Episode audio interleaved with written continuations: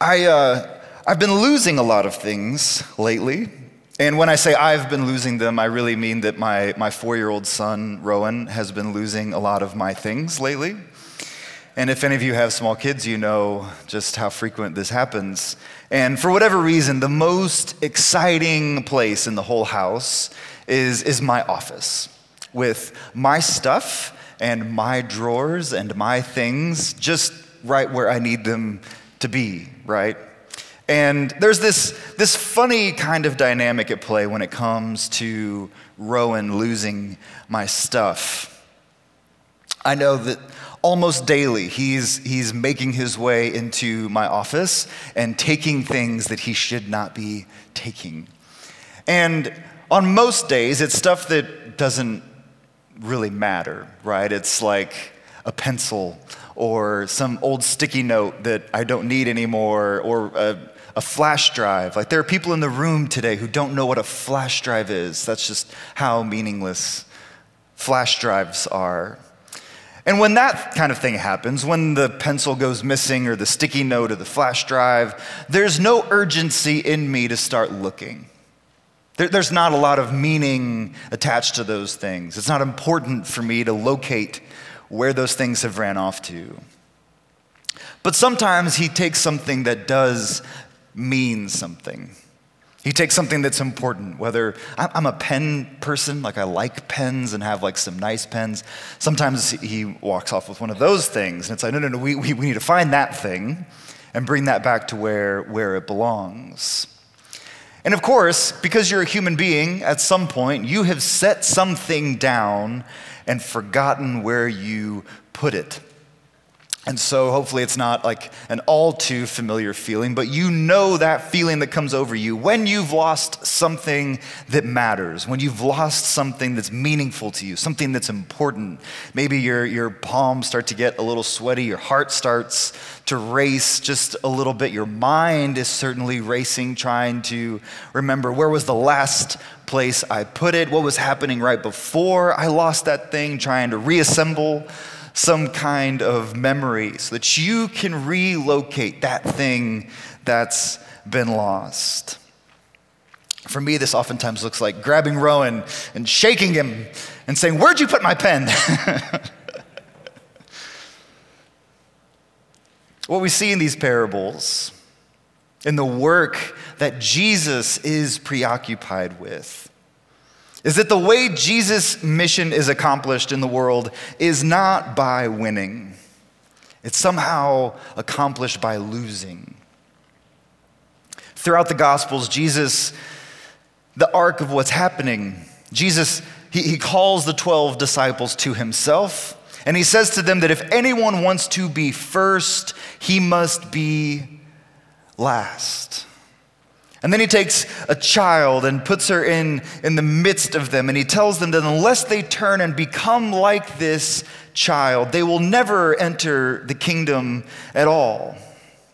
And then he adds that whoever humbles himself like this child is, in fact, the greatest in the kingdom of heaven. And finally, Jesus tells them that whoever receives one such child, in his name doesn't just receive him, but receives the Father, and that he who is the least among you is the one who is great. Robert Capon, in his book Parables, of Grace, he says that these are the categories that matter to Jesus. These are the categories of people that are important to God. It's the last the least, the lost, the little, and the dead. He couldn't come up with an L word for dead. The last, the least, the lost, the little, and the dead. And so, Jesus, in this parable today, he sits down with sinners and with tax collectors, the losers, the people who have been told their whole lives that they exist outside of the love and the mercy and the grace of God. And it's the winners, right? It's, it's the Pharisees, the people who are so sure that they have been found, that they are doing everything right. They're the ones who are there, and what does the text say they're doing? They're grumbling. They're grumbling. And of course, we could talk all afternoon about why they're grumbling and why that matters, but what's more important to me is that they're there. They're still present. There's still, there's still something about this person of Jesus that they're drawn to. They might be grumbling and they might be complaining that Jesus isn't, he's going around doing all of the right things to the right, to the wrong people and doing the right things at the wrong time, that he just doesn't really seem to get it, but they're still fascinated with this person of Jesus. They're still drawn to him, and only Jesus can do that. Only Jesus can have people together who, all at one moment, are drawn to him because this new thing that he's doing, because there seems to be a better word that he's speaking, and also have the people who are grumbling and complaining that there's just something a little off. Only Jesus can bring those kinds of people together in one moment. And while he has all their attention, while he has them all together, he tells them this story of the lost sheep and the lost coin. And he starts in both of these short stories, these short parables, he starts in both of them by asking this question, this, this hypothetical question Which one of you, having a hundred sheep and losing one of them, doesn't leave the 99 in the wilderness and go after the one who is lost until he finds it? He asks it as if it's a, a kind of matter of course. Like, obviously, this is what you would do. But we should pause right there. because while it may or may not be true that shepherds in Jesus' day had that kind of devotion to individual members of the flock, willing to leave the 99 and go searching for the one, we can't hear this parable as a helpful hint for running successful sheep herding businesses. What happens when you leave the 99 and go searching for the one. In spite of what Jesus is suggesting, we shouldn't assume this was normal practice for them. Leaving your entire flock to go and find the one who went astray is not sound shepherding advice. Because the most likely result of going off in pursuit of one lost sheep will only be what? 99 more lost sheep. Jesus asked this question as if to say, Of course, that's what you would do. When what he really means is, Of course, that's what the Father has done and is doing and will always do for the ones who are lost. This is what God will do for you. This is what God has done for you. And this is what God will continue to do for you into your future. Of course, Jesus is, is emphasizing the pursuit of the Father, but he's also implying something bizarre. And that bizarre thing that he's implying is this, this saving paradox of lostness. This saving paradox of lostness that somehow us being saved requires us being lost. Us receiving grace means us inevitably having to have wandered. And somehow, the only way that God's saving work in our lives is accomplished is because we're lost. Again, Jesus is telling them, you discount the last and the least and the lost and the little and the dead, but this is how the kingdom works that the last become first, that the least become the greatest, that the lost become found, and the little are glorified, and the dead are raised to life. All of that is good news, but it requires us to start at a place of being last and lost and little and least and dead. The good news for us is that lostness is not a problem for God. Jesus suggests that even if all 100 sheep should get lost, it won't be a problem for this bizarrely good shepherd because he is first and foremost not in the shepherding business, he's in the business of finding lost things. Jesus is saying to the grumblers, Give him a world with a hundred out of a hundred of every lost souls. Give him a whole world full of the last and the least and the lost and the little, and that will do just fine for God. Lostness is exactly God's cup of tea. We've often heard this parable and we assume that, that the 99 are, are those who have already been found, that the 99 are those who need no repentance. And so we actually create a category like there are people in the world who exist as the 99. But the reality is, the 99 have never existed. the 99 is not a, a real category of people. The 99 is, is no one, because who has ever been found and been saved and stayed? Prone to wander Lord, I feel it. Prone to leave the one I love. This is what wells up in us. This is the best that we can bring to the table before God is not our commitment to staying put. The best that we can bring before God is we're going to wander. We're going to get lost in all of this. And our hope, our only hope, is that God comes looking for us. That is our hope. Not that we can stay put in our goodness and in our faithfulness. Our hope is that God comes looking.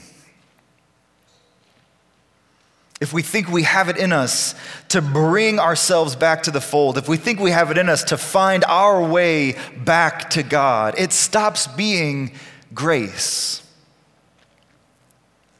And what Jesus is telling them, saints and sinners alike, is that God is always in the business of looking for what is lost, searching for those who wander. And it turns out that searching and looking and finding, this is not a burden for God. This is not, there's no grief in God's searching us out, there's only joy. There's only joy in God going and seeking and looking and finding. It is God, the Good Shepherd's sheer joy that leads him out into the wilderness, that leads him out to searching and to seeking. And it's with sheer joy that he returns what is lost. Jesus is careful here to point point out to paint this really, really vivid picture of what this joy looks like for God. That the shepherd puts the sheep on his shoulders, who says, You know what? It's not even going to be on you to make your way back. I'm going to put you on my shoulders and bring you back. And even while I'm still on my journey, coming back to my house, I'm going to begin even then calling out to my friends and calling out to my neighbors look what I've found. Look what I've brought home. Back to where it belongs. Come, rejoice with me. I have found what was lost. This brings us quickly to, to the parable of the lost coin. In this parable, it only shows up in, in Luke's gospel. And it starts with this same hypothetical question as the lost sheep. It says, Or suppose a woman has 10 silver coins and loses one. And like the shepherd, she recklessly drops everything in search of the one lost coin. This would have been an equivalent to a day's wages. And something particularly precious in a village economy where cash is, is kind of a rare thing. And when she finds it, Jesus says, she calls her friends and she calls her neighbors together and says, Rejoice with me, I have found the lost coin. And in the same way, Jesus turns this to the way that the kingdom works, the way that heaven responds to lostness and foundness. He says there's rejoicing in the presence of the angels of God over one sinner who repents. Now, usually, when we talk about repentance in the church, it's described to us as a kind of a kind of change of mind or a kind of change of heart for us. A change of opinion about what we've done or about what we've, we've left undone. Dostoevsky, famous novelist, he writes in Crime and Punishment his definition of what he calls burning repentance. This is an idea that, that we've all taken about what repentance actually looks like. He says, It's that thing which breaks the heart and drives sleep away. And it torments one into dreaming of the noose or the water deeps. Guilt, torment, sleeplessness, judgment, these are usually the words that we associate with repentance, with confession. But when we look at Luke's gospel and we look at these stories, these definitions don't actually get us very far.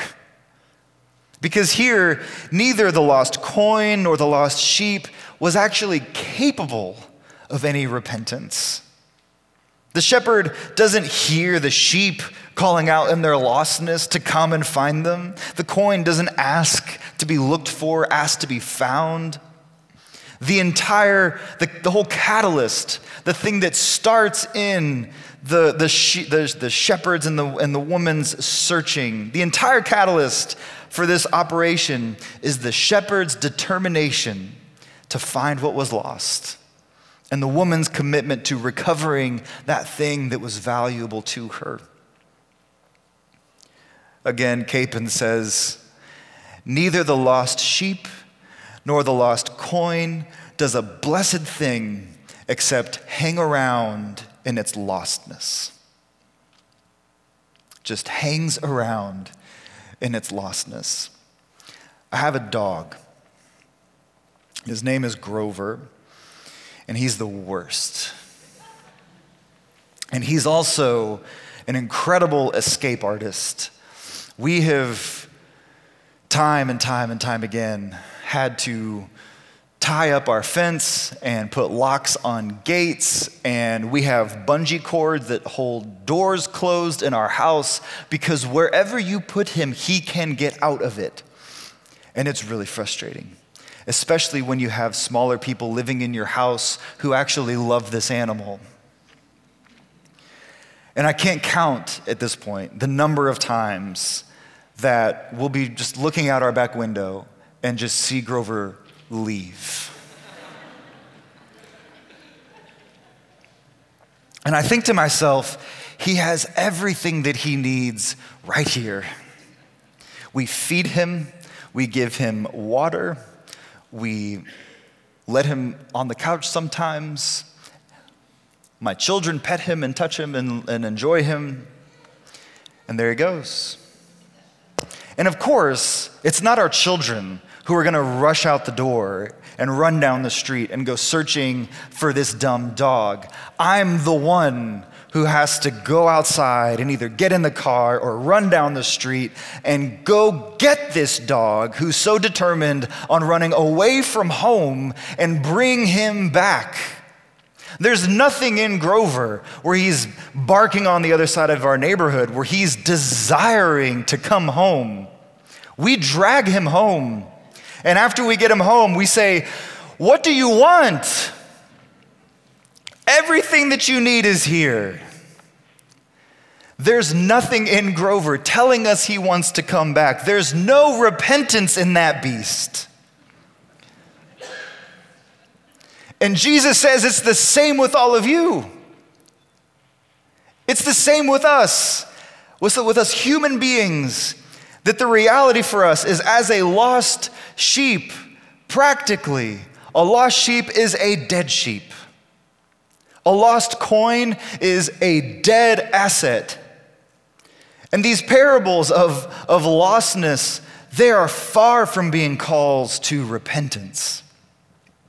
They are specifically not stories designed to convince us that if we will wind ourselves up into some acceptable level of moral or spiritual improvement, then God will forgive us. Then God will come and find us. Instead, they are announcements that it is precisely our lostness that commends us to God. It, they are announcements that God is determined to move toward us long before we move toward God. That even our desire to love God, our desire to move toward God, is born by God's activity in our lives already. The only tickets that we need to this meal is lostness and death. In all of these parables, Jesus says it is the lost who get to come to the party. Remember the story of the prodigal son. It's the son who wanders and leaves and is lost that gets brought in to the party. And it's the son who has stayed. It's the son who thought he was never lost, who ends up outside the feast at the end of the story.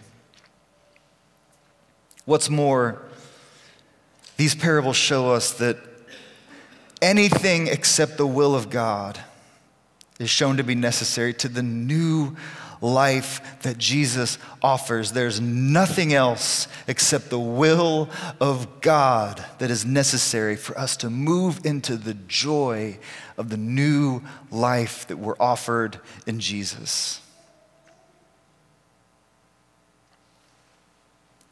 Capon says that neither the lostness nor the deadness, nor the repentance is in itself redemptive.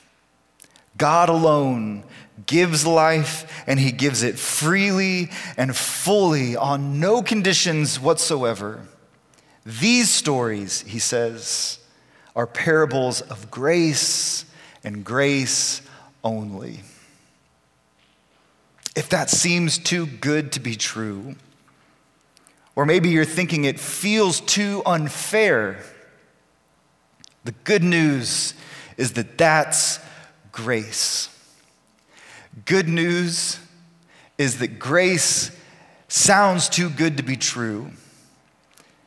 And for some of us, grace feels too unfair. Remember Paul's words in Romans that God proved his love for us in this that while we were sinners, Christ died for us. Now, what we shouldn't hear this morning is that repentance isn't necessary. But we should begin to see confession and repentance in a different kind of light. Confession, repentance turns out to be something other than we thought. It's not the admission of a mistake, which, thank God, we've, we've finally recognized and started correcting. That's not repentance. Repentance isn't just the admission that we've done wrong, it's the admission that we are dead in our sins, that we have no power of ourselves to save ourselves or to convince anyone else that we are worth saving. Confession and repentance is the recognition that our whole life is finally and forever out of our hands. And if we ever live again, if we're ever brought back to life, if our lives are to be healed at all, it will be entirely the gift of a gracious other. The gift and the grace of God is the only thing that can shock us back to life. In the same way, forgiveness, absolution also begin to, to be seen in a different kind of light.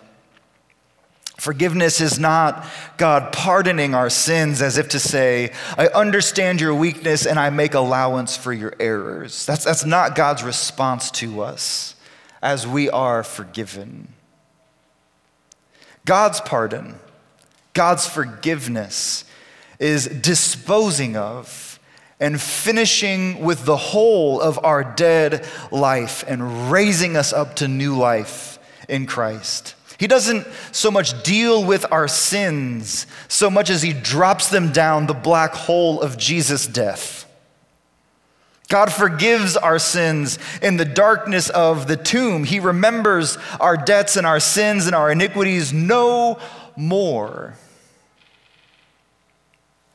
These parables today teach us that God doesn't find us in the garden of improvement. That's not the place where God finds us, in the middle of us already bettering our lives and improving our own condition. God finds us, these parables tell us, in the desert of death. And it is precisely from death that we're brought back home. And these parables, if they are about anything, they are about coming home. They speak to us about the nature of lostness and perhaps also about the gift, the strange gift of experiencing lostness if we are really to experience coming home. And no matter how weary or bitter or confused as we may be, God is faithful to find us in our weariness and in our confusion and in our bitterness. And God is committed to that work of bringing us home. God lets us wander, oftentimes so that we'll know what it means for us to come home, to find our home in Him. Jesus is teaching us something about the nature of God who seeks and searches, not begrudgingly, not in grief, not under some kind of burden, but joyfully seeking, going out in sheer love and returning in sheer joy with what God has found. These parables, they also they give us a hint about how all of this might end. And if grace feels a little too scandalous today, buckle up. These stories offer us a hope to believe that our stories don't end at the grave. Even hell is no obstacle because this is the God who in Christ comes not only into the far country in search of us, not only turns over all the furniture and doesn't stop looking until what has been lost has been found. This is the God in Christ who also descends into the very depths of hell in order to carry us home. We say it week after week after week that we believe in Jesus Christ, his only Son, our Lord. He was crucified, died, and was buried. He descended to the dead. This is the God of relentless love. This is the hound of heaven. And this is the God not death or cancer or drunk drivers or any human decision that will decide how history ends. God decides. This is what it means to call God, as we do week after week after week, the judge of the living and the dead. Like the good shepherd who searches for the lost and rescues them from all the places where they've been scattered, Jesus' work isn't done until all come home. This means that he keeps seeking the lost, even after the grave. He continues to descend into the dead, and we believe that he will come again to judge the living and the dead. He seeks those who refused his love he seeks those who have abandoned his love. He seeks those who have never known his love. He seeks those for whom life ended prematurely because it's only the lost who are found. We have all refused his love. We have all abandoned his love. This is the saving paradox of lostness. In Christ, there's no such thing as empty time or dead time. All time is filled with Christ's lordship over the living and the dead, and filled with the liveliness of the Spirit, who is the giver of life. all that has been, all that will be, has been gathered up into God's own life. Julian of Norwich bravely suggested that none of what happens in time and none of the toil and suffering that we have to endure in this world will be wasted. It will all be turned to God's worship and our endless joy. All shall be well. Not even the grave is an obstacle for this Easter God. And if it's true for Jesus, our faith and our hope is that it's true for us. Death, of course, is familiar territory to God. And here in these parables, we're given a picture of the character of such a God. We're given a glimpse of how this might all end.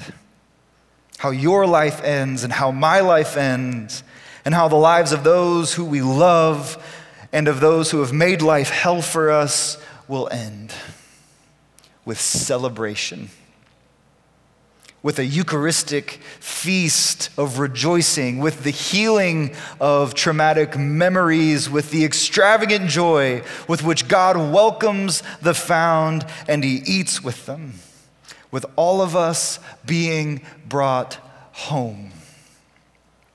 All will be well. All will be well. All will be well. Amen.